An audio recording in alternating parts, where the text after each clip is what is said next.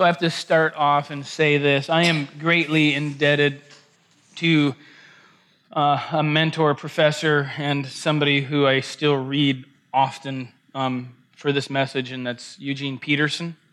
Um, hugely influenced my life. His writings hugely influenced my life. His, his being a pastor hugely influences me.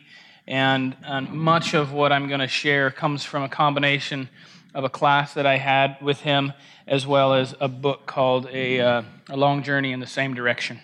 And I highly recommend that book by Peterson if you have not read it before. It's really, really great. Okay, so enough about Eugene. I want to talk about another guy. His name is Karl Barth. How many of you, many, many think that it's Karl Bartha because his name is spelled B A R T H, but it is Karl Barth. So if you take a seminary class and say his name wrong in class, your professor will correct you quickly. No, I did not experience that firsthand, but um, yeah. well, I guess I should say I did. I did experience it firsthand, but it wasn't directed at me. Anyway, so Karl Barth, he is truly considered one of the greatest theologians of all time. He was a man who was blessed by God, and he was a man who blessed God. His mind was incredible. And the prolific of his prolific nature of his writing was just staggering. He wrote, get this, a six million word, 7,000 page, 12 volume work. Yeah, I mean, yeah, right? Before he was four. six mil, just one work. It was six volumes on church theology, church dogmatics. Six million words, 7,000 pages, 12 volumes. He wrote at least 50 other works of considerable length, not quite that long, but of considerable length, as well as um, hundreds of scholarly articles. He was a pastor, he was a teacher, he, for those that have described him who knew him, just said he was an amazing person to be around. But what's great about him, too, is that he didn't take himself too seriously.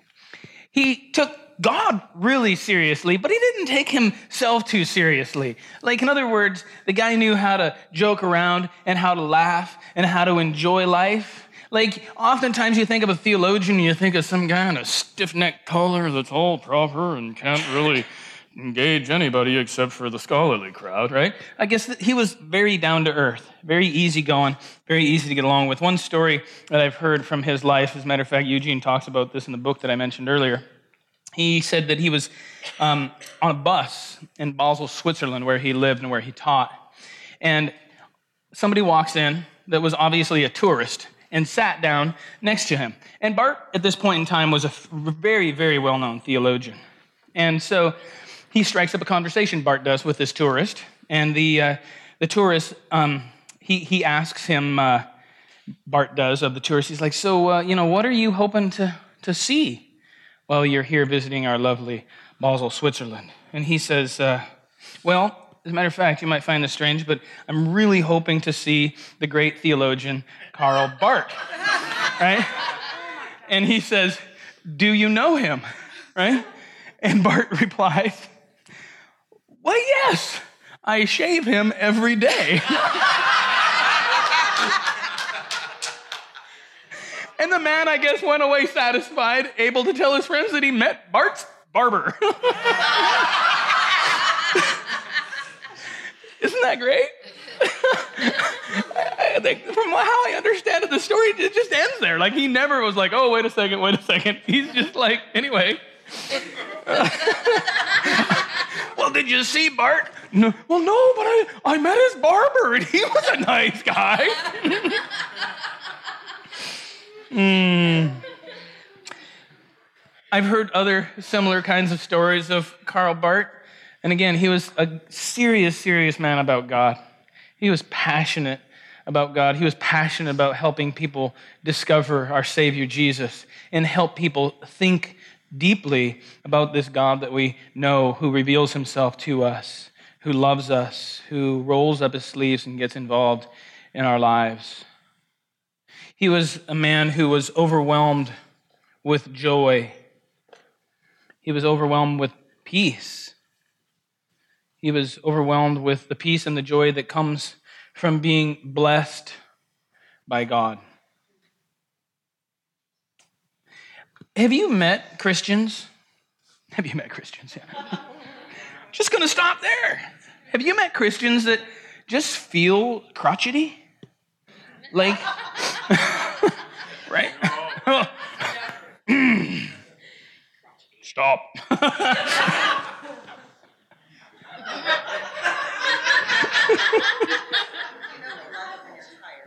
I know, right? yeah, yeah. Anybody have anything they want to confess? We're good.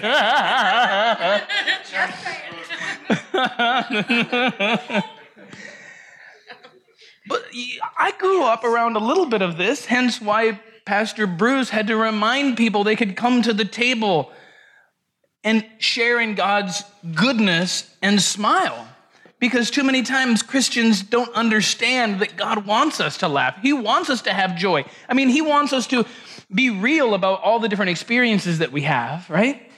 He wants us, though, to experience joy and sorrow, right? If something is going on terrible in someone's life, we can join in sorrow with them. But we can have hope to know that one day maybe the, the joy and the laughter will return. It's important.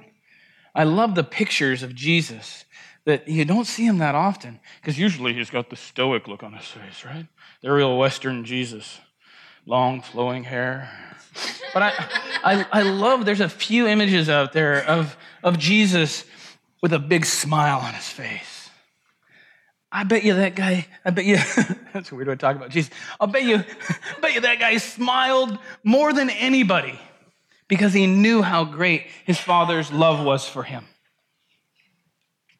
One of those images is of Jesus as he is allowing the little ones, the children, to come to him.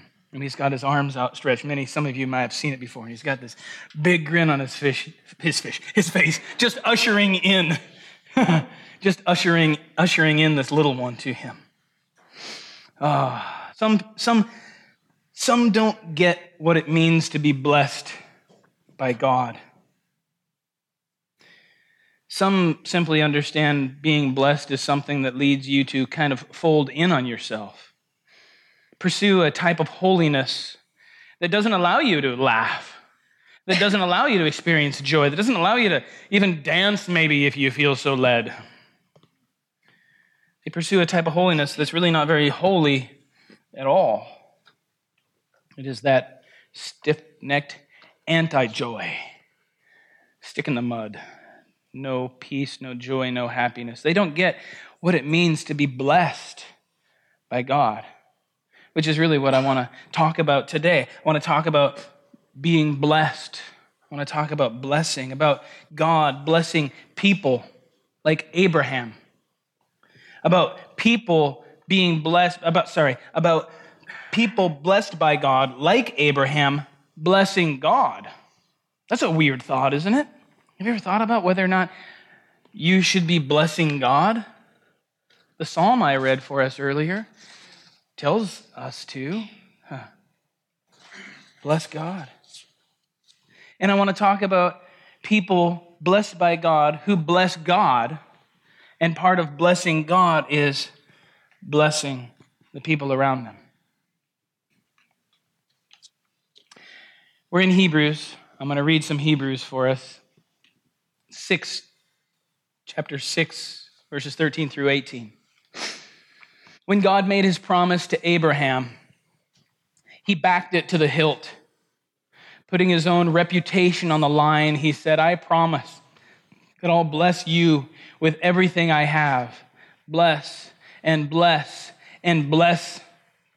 Abraham stuck it out and got everything that he had been promised.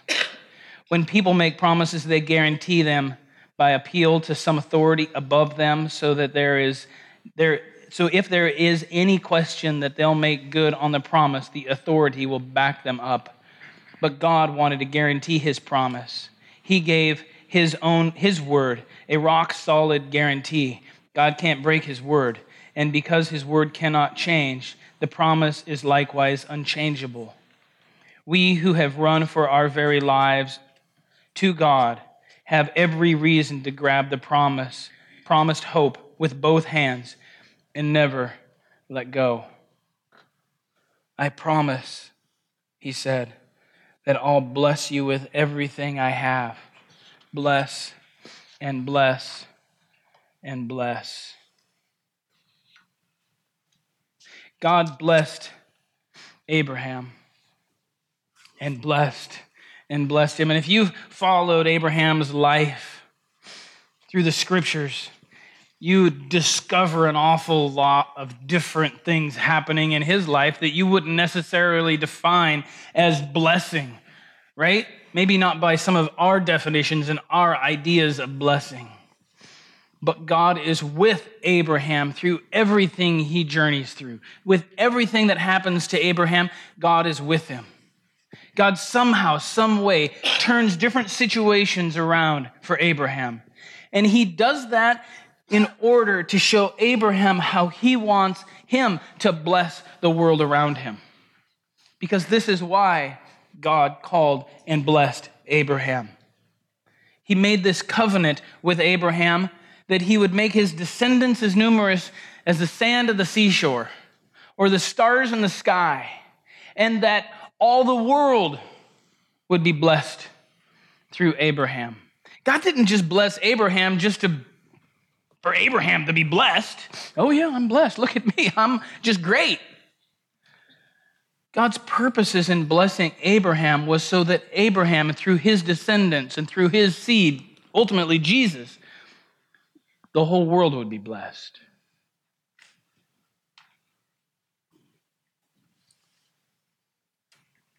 When you think of the word blessed, what's the first thing that pops into your head? You can say it out loud too, that's all right. What do you think the average person on the street would say if, if you said, or if they said they're blessed, or you said to them you're, you're blessed? What would, what would you think they would, what would pop into their heads? Satisfied. That's a really, that's a good, that would, that would, I would like if that would be what it would say, what somebody would say. Loved by God, that would be beautiful. But what do you think people would really say? you don't know me very well. How would they define it? How would they describe it? Rich. Yeah. Lucky. Yeah. That might be. I won the lotto. Healthy. Yeah. What if what it means to be blessed by God is simply for God to be with us through everything we go through? What if that's the heart of what God's blessing is to us? What if God's blessing should be, is defined primarily as his presence with us, his spirit in us, his willingness to walk with us regardless of what we go through in life? What about Jesus, the seed? And I don't want to get into Genesis, I have it down here, but kind of do, but I kind of don't. Get into Genesis 22, 16 through 18, which is what Hebrews is really talking about. But what if we Christians embraced the idea that God sent his son into the world as Emmanuel, the one who is with us, God with us, to walk with us through everything we experience so that some way, shape, and form we can be embraced by, by God's joy. Regardless of our circumstance. And I'm not talking about belly laughing through everything, right? I'm talking about finding peace and joy because we know God is with us in our circumstances, regardless of how desperate our circumstances are. What if that's how we understood what it meant to be blessed? Do you think that would be good? How would that, in, how would that impact and maybe change your life? Somebody, I don't remember who I was talking to earlier this week, I really wish I could remember because they're probably here and I don't want to embarrass them, but that's okay. Um, oh, wait, I know who it is now. All right, doesn't matter. we were talking about, I was Jenna, sorry. we were talking about, well, I'll, I'll, I'll, narrow the conversation down to my side. We were, no, I don't think so. Maybe. Go near the door and look at, look at the response and run. no, we were talking about like retirement and what we want to do in our retirements. And I was like, I'll never retire. I like started pastoring too late and I just could never retire from this anyway. It's too life giving. Um, I'll be like crotchety old man up here myself. but when we were talking about retirement, and, and we were talking, and in my mind, I was thinking about a, a, blessed, a blessed life. And uh, I'm going to embarrass myself now. So I'm to be mad at myself for telling this story. And I, um, I said, you know, all I just, I just want to grow old with my wife. And, and, then, and then she busted into laughter when I said the next part, which was, I, I just picture me in my old age huddled up on a couch um, at peace with my wife. now she remembers um, half half naked huddled on a couch with my wife right like and now you've embarrassed yeah uh, she's uh, she's used to it so my, my, my point is, and it's really true. I remember telling um, a pastor that was doing premarital counseling for Kat and I that, and he's like, Really? So, in your old age, you want to have nothing, but you just huddle up on a couch? I think actually I said on a floor um, to him. Um, he's like, really? That's really what? And but I'm like, that's all that matters to me, right? I mean, we can throw a couple kids in there and stuff now, right, our boys. But nonetheless, nonetheless, like, like, like I don't. That would be to be blessed to know, and that's what that nakedness has to do with, by the way. Um, it's not a, the sexual thing; it's a comfort thing. It's a I'm okay with my all my oldness and flabbery in my oldness with my wife. I know that I'm loved. I know I'm with her. I know she's with me. Life is good. I am blessed. Is there any greater peace that comes into your life when you just know you are loved just like you are? We have a God who sends his son right into the world, rolls up his sleeves, and comes to the least of these and says, I love you just like you are.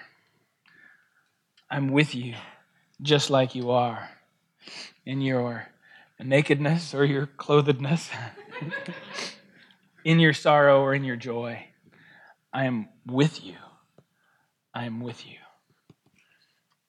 That is what it means to be blessed.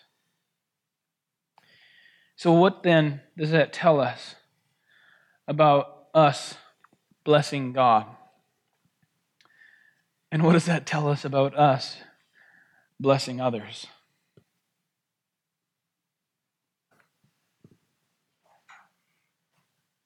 Just think on that for a second. What does that tell you about us blessing God? And what does that tell you about us blessing others?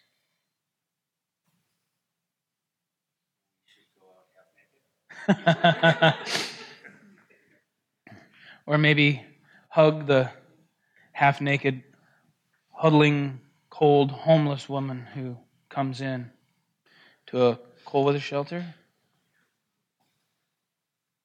not demanding anything, but just being there. I had the I don't know, I guess it's the honor privilege of serving communion to a man this week who had not taken communion for, I don't know, I'm, I'm guessing 20 plus years because he's been married for 18 years and the church he was at wouldn't serve him communion after his divorce. And so, um, I, we don't need to go into that. Um, and so, um, he just hadn't taken communion. He hadn't really been to church much for 20 some years. And, and he died two days later. Um, after, there's nothing, he's 80 years old, he's dying of cancer. There isn't anything I could just, what do you do, right? Just being there, just being present, letting the person know they're loved, letting the person know that Jesus loves them, that God loves them, that God is with them regardless of what the church has maybe tried to tell him and communicated to him by not serving him communion. Um, that's not true. God is with him, God wants him to be part of his community, part of his kingdom. And after we, there were four of us there, we all shared communion together. It isn't right to not serve it to other Christians in the room, right? So he grabbed hold of my hand, this frail, barely able to talk, dying man. And he would, I was there for 20 minutes just having him squeeze my hand. The guy had quite a grip for somebody who's in their last, last few hours of life. Um, and he, I don't know. I, I don't know why I'm telling you the story other than just being there. It wasn't words that had to be said or anything else. It was just the presence of being there, of him knowing that he was loved, of him knowing that he had a Savior that died for him. It's powerful. I don't know what words he would use to describe it, but I certainly walked away feeling as though he was feeling blessed.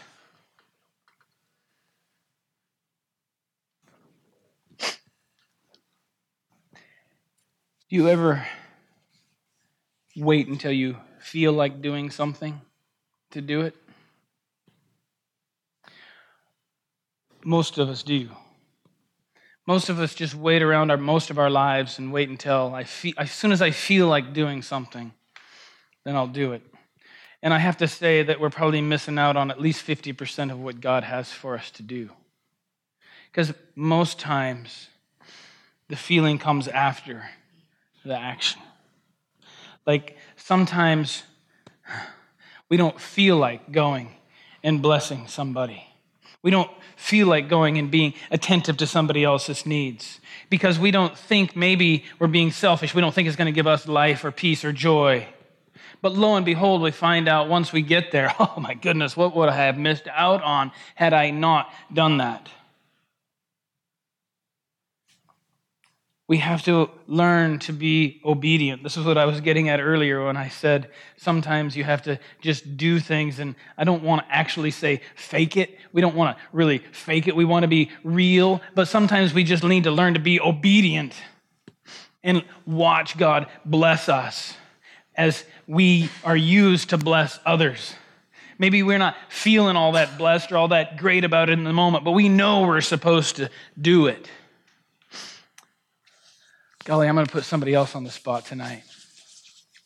A brief moment of silence just to see you all squirm. I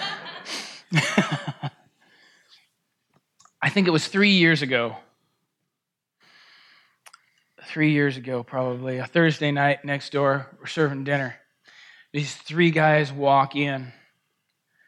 And somebody walks over to me and they said, You watch out for those three guys, they're trouble. like, yeah. Along with like 80 other people in the room. and there's 81 people here. And I'm first looking at you anyway. and I look over and there's these three young guys sitting at a table. And, uh, and I'm like, hmm, okay. I'm supposed to keep an eye on these fellows. So I'll go keep a really close eye on these fellows. And so I went over and I sat down right across from them. And I started engaging the three. And I remember a lot of details about each of these three guys' lives.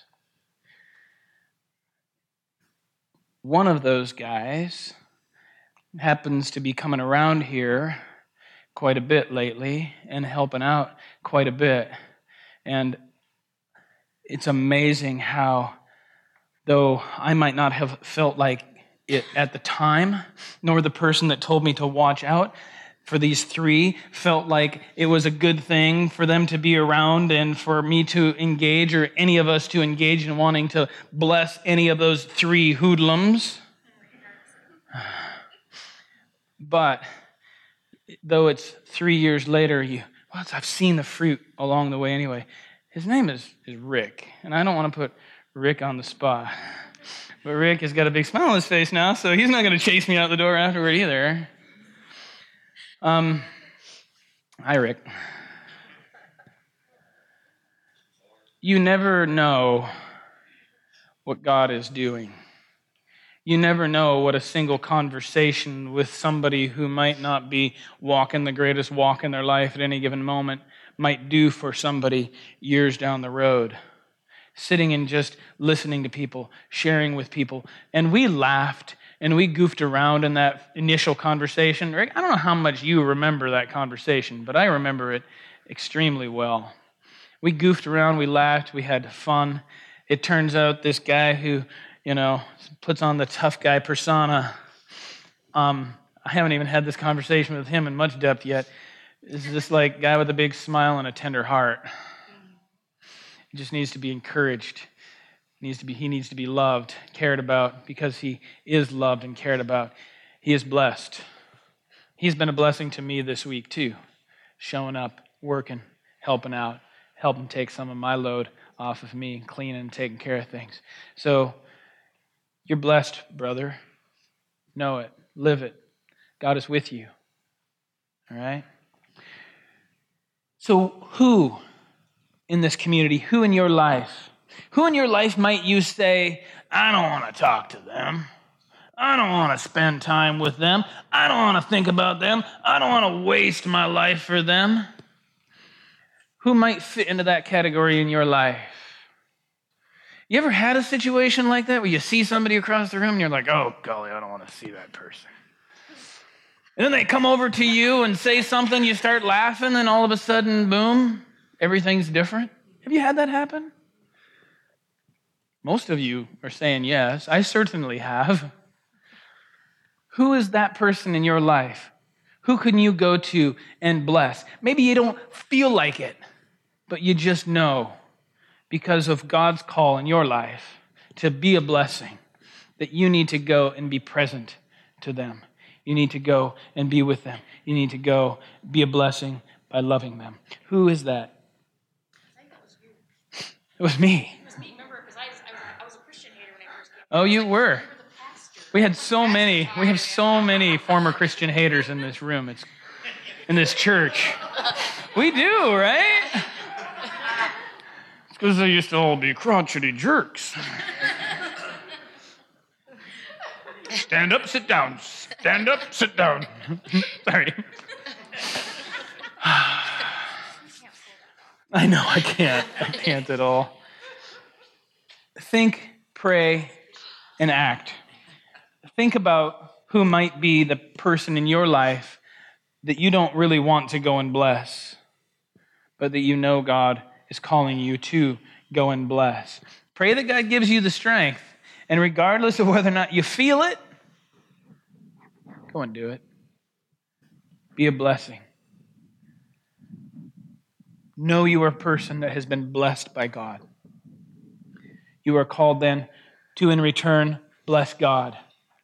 And part of blessing God is blessing people, blessing a world that maybe you would think doesn't even deserve it, but they do because God has died for them. Let's pray. Heavenly Father, praise you and thank you for your tremendous grace.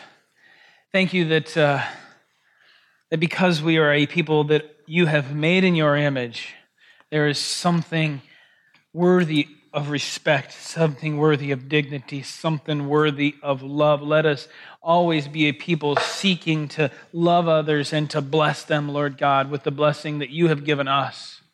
Help us, Lord God, to embrace this notion that what it means to be blessed is to have you present with us, bringing peace into our lives, bringing joy into our lives.